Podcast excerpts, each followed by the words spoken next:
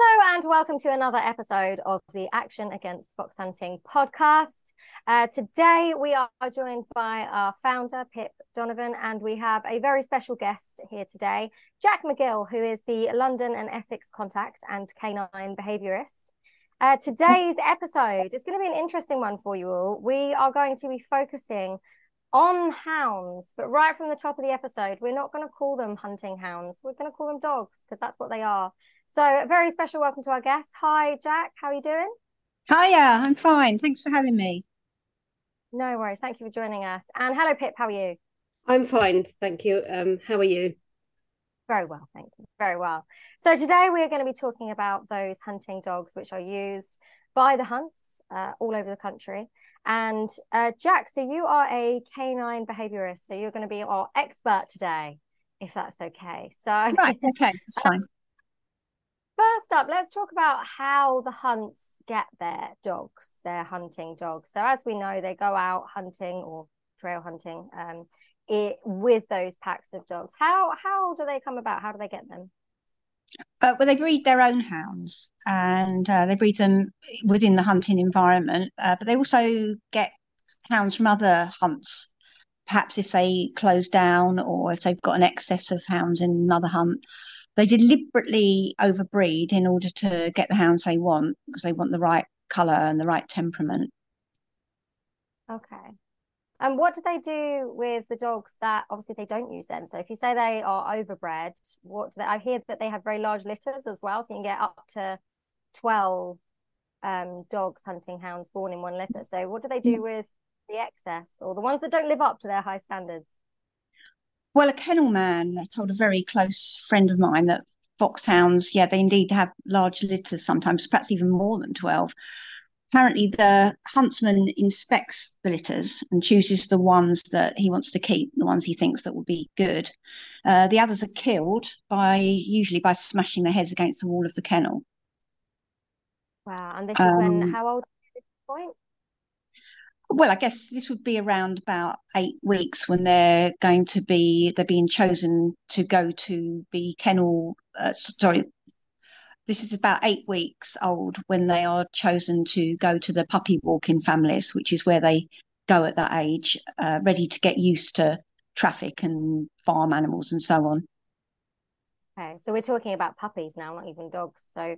Right from the off, you've got puppies being chosen. How do, do you know how they make the decision of wh- who graduates to be a hunting dog and who doesn't? I can only guess they observe them and see if, perhaps if they think some of them look a little bit too subdued or showing no interest in certain things. I wouldn't really know exactly what they look for, but it must be something along those lines. Wow. Do you think, as a canine behaviourist, do you think those um, temperaments are obvious enough at that age, or is it a bit of a gamble here that they're just picking and choosing and killing puppies? I would have thought it was a bit of a gamble because I don't think that, uh, for example, guide dogs for the blind would be making decisions at such a young age. They'd at least let them develop a little bit and see how things go, unless a puppy was, say, very, very um, timid for some reason. Uh, or I suppose, I guess they've got to look physically up to it. If they have uh, any sort of small uh, physical deformities, then they're going yeah. they're going to go, aren't they? They're not going to keep them. Yeah. Okay. Um. So can we ask you um how how old are the dogs when they begin hunting, and what's their journey like? Can you tell us the journey of a hunting dog from this age that we've just talked about? They say they've made the cut. What happens to them next? Be- Because it's so secretive, I don't know in great detail, but I gather, as I say, they would go to a family and be puppy walked, as they call it, from about eight weeks old. And then they, they, they're moved into the kennels, and they believe they start hunting around about eighteen months old. And they start off by cub hunting, or autumn hunting, as the hound, the, uh, or autumn hunting, as the hunts like to call it.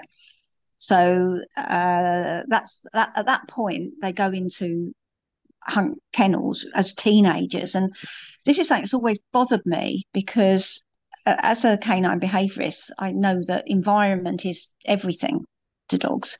it, they don't like change as a rule, dogs, and something as dramatic as going from a family home to a kennels must be a bit stressful for them, to say the least, or certainly a lot of them. Um, yeah. That's always bothered me, that they're going from one completely different sort of love, almost loving environment, I suppose, to the cold environment of a kennels. And you definitely notice uh, in, in the field the difference between the dogs that are used for cub hunting and the hardened foxhounds, yeah. because they come up to S A B S, they they make a fuss. I know they do that. You often see uh, photos on social media of, of that happening. It happens all the time, yeah. but but much more in cub hunting season, where they're used to having a fuss from humans and so on. It kind of brings yeah. it home, the the big difference between the puppy walking part of their life and then when they go into the kennels and are starting being taught to kill. How many dogs are in the kennels? Do you know? Well, how many are they? they, they'll remain in the kennels until they're considered no longer capable of working, which would usually be a maximum of six to eight years. And at that point, they're shot. Uh, their hound, the hunts replace about a third of their hounds every year from their own breeding. Uh, the Countryside Alliance, uh, who... Uh, support the hunts, they say that around three thousand are killed a year. Protect the Wild, the anti-hunting groups, reckon it's nearer seven thousand a year. And um, the Beaufort hunt was secretly filmed in twenty twenty-one, shooting two hounds uh, in the head uh, more than once to kill them. Uh, it was all captured on video. Um, so this makes me think, actually going back, that the kennel man's words about killing the, the puppies are quite likely true, because if they're capable of this sort of callous treatment of the hunts, when that this callous treatment of the hounds when they've finished their useful work in life, I can imagine that they could be equally as as hard and horrible to the puppies. So it does all seem to sort of fit together, although it's, again, it's very hard to prove a lot of this because they are so secretive. Why? Why are yeah. they so secretive? Makes you wonder. Yeah. Oh, so yeah. we're talking about this journey, this um, quite horrible journey that you've just described for these um, puppies into dogs. They go into these kennels. Are there a lot of other dogs in the kennels? Is this, you said there's a very big change in the environment from a house to the kennels. Um, how many other dogs are they surrounded by in that kennel? I can't say myself for sure, but I would, I would imagine there's a good thirty, sixty, probably even more wow. in each each communal kennel, because they're all in together, all in in, in the one yeah. sort of multi-environment kennel. They're they're fed on fallen stock as well, raw. So this is uh, dead dead cows or sheep or other animals that the the hunts collected from farmers. Farmers will often allow hunts on their land in in return for the hunt picking up this dead things from their fields. Uh, they're they're fed it, as I say, raw. It's not treated. I mean, raw dog food has to be covered. Uh, sorry, raw dog food has to meet strict DEFRA guidelines.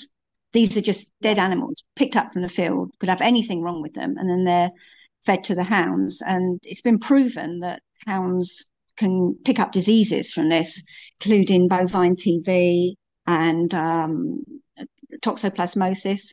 And then of course the hounds go out and poo in fields where crops are grown for human consumption or livestock graze, so it's a, all a bit worrying. Yeah, that's very interesting actually. So they're fed on all sorts of things that could actually have a contamination that spreads throughout the, you know, food system right up to us as well. Yes, indeed. And yeah. and it makes me like makes me laugh sorry it makes me laugh but the fuss they make about badgers. But they, they're quite happy to risk the hounds spreading this. Uh, a huge number of yeah. the Kimberwick hounds were had to be destroyed a few years back because of this, because they were, they were all found to be uh, carrying bovine T B. So it does happen. Oh, wow. Yeah. Um, I should also pick up, just for viewers uh, or listeners, I should say, um, who are listening. You said the the hound, the dogs, the puppies, they are trained in cub hunting or autumn season. So cub hunting, just for anyone else at home, can you give us a brief explanation? Uh, fox cub hunting, what, what's going on here? Well, they take the young dogs out. I should call them dogs all the time. They take the young dogs yeah. out with some of the older ones, and they go very early in the morning or sometimes very late in the evening when they know that fox cubs are likely to be wandering about. This would be around about the time in the autumn when they're starting to leave their parents and to, to get a little bit more independent and wander about a bit, uh, the foxes, that is. Um, so they the hunt will surround a wood, usually, where they know that there are fox cubs in there or very likely to be in there. And they stand what's called stand on point around the wood, basically waiting to frighten back any fox cubs that might escape.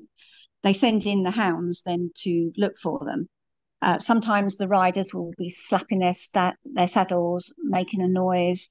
Um, the huntsman will be making noises to encourage the hounds on. It's really quite obvious what they're doing when you hear them. And this is... they're particularly secretive about this because it's so obvious what they're doing. It's so obvious that there's no trail involved.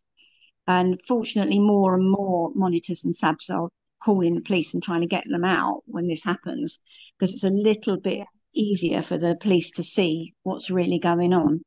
But it is just absolutely horrific that they're specifically targeting the, the babies, this year's babies. Because essentially we've got huntsmen encouraging puppies to hunt baby foxes.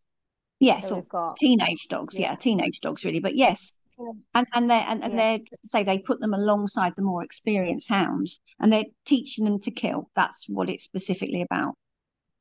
With tiny, smaller baby targets so that it's easier. Yes. Um, for, for wow. Okay.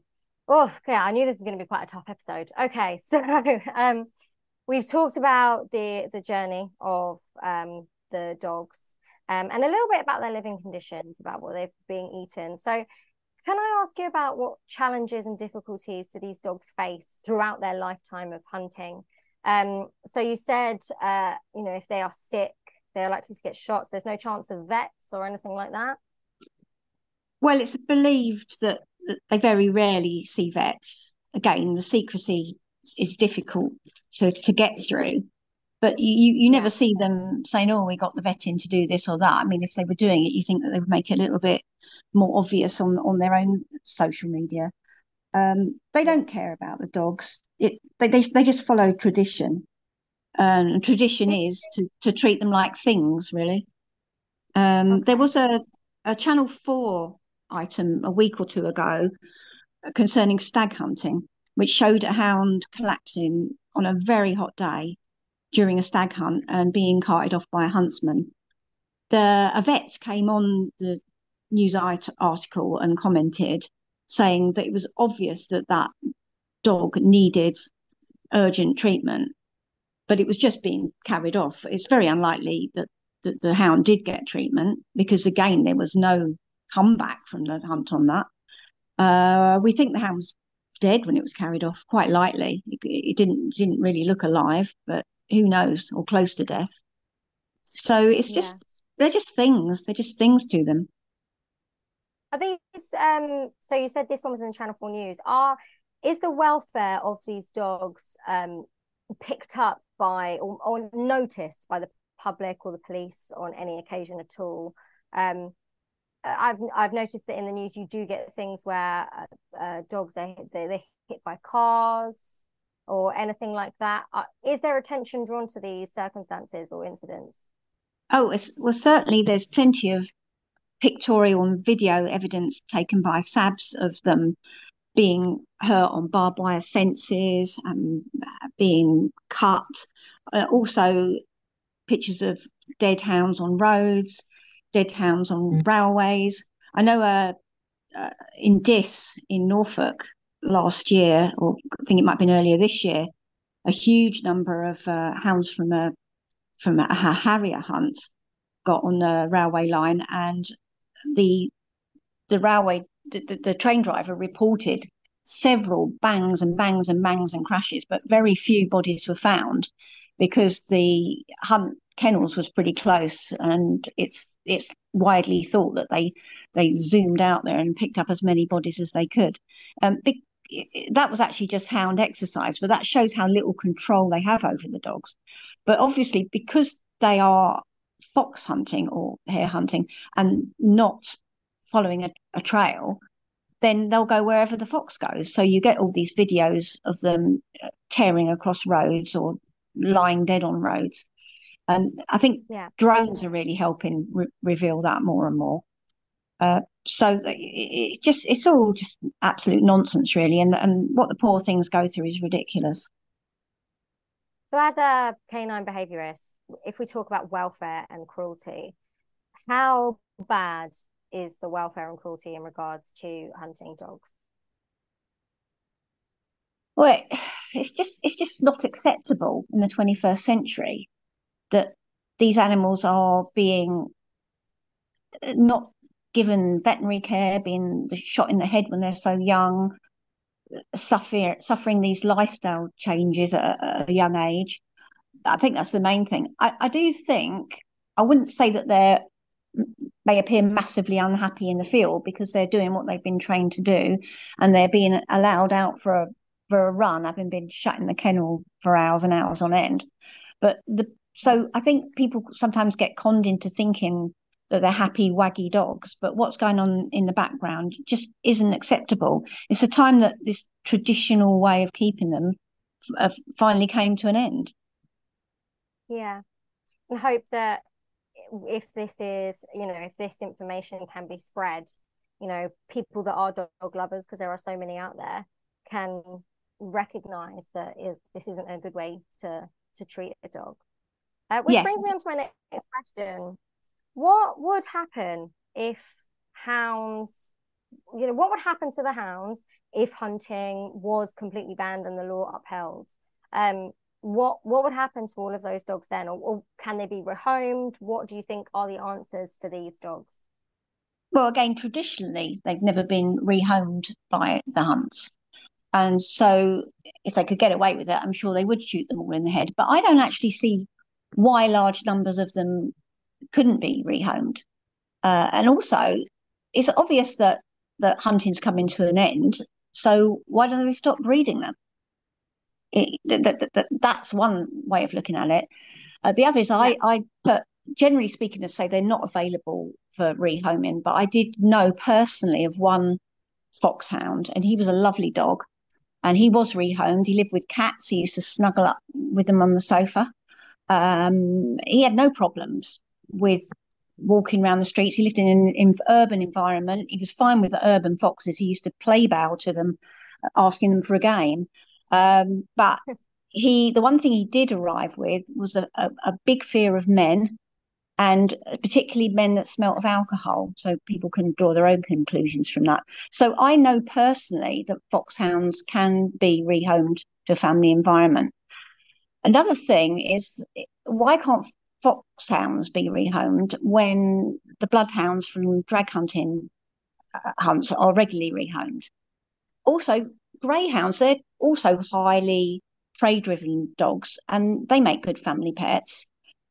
I suspect it's partly because traditionally they've always been shot and not rehomed, but also because the hunts are uncomfortable about the fact that they've been definitely trained to kill. Not to trail hunt, as they say. They know damn well they've been trained to kill. So possibly they don't bother because of that.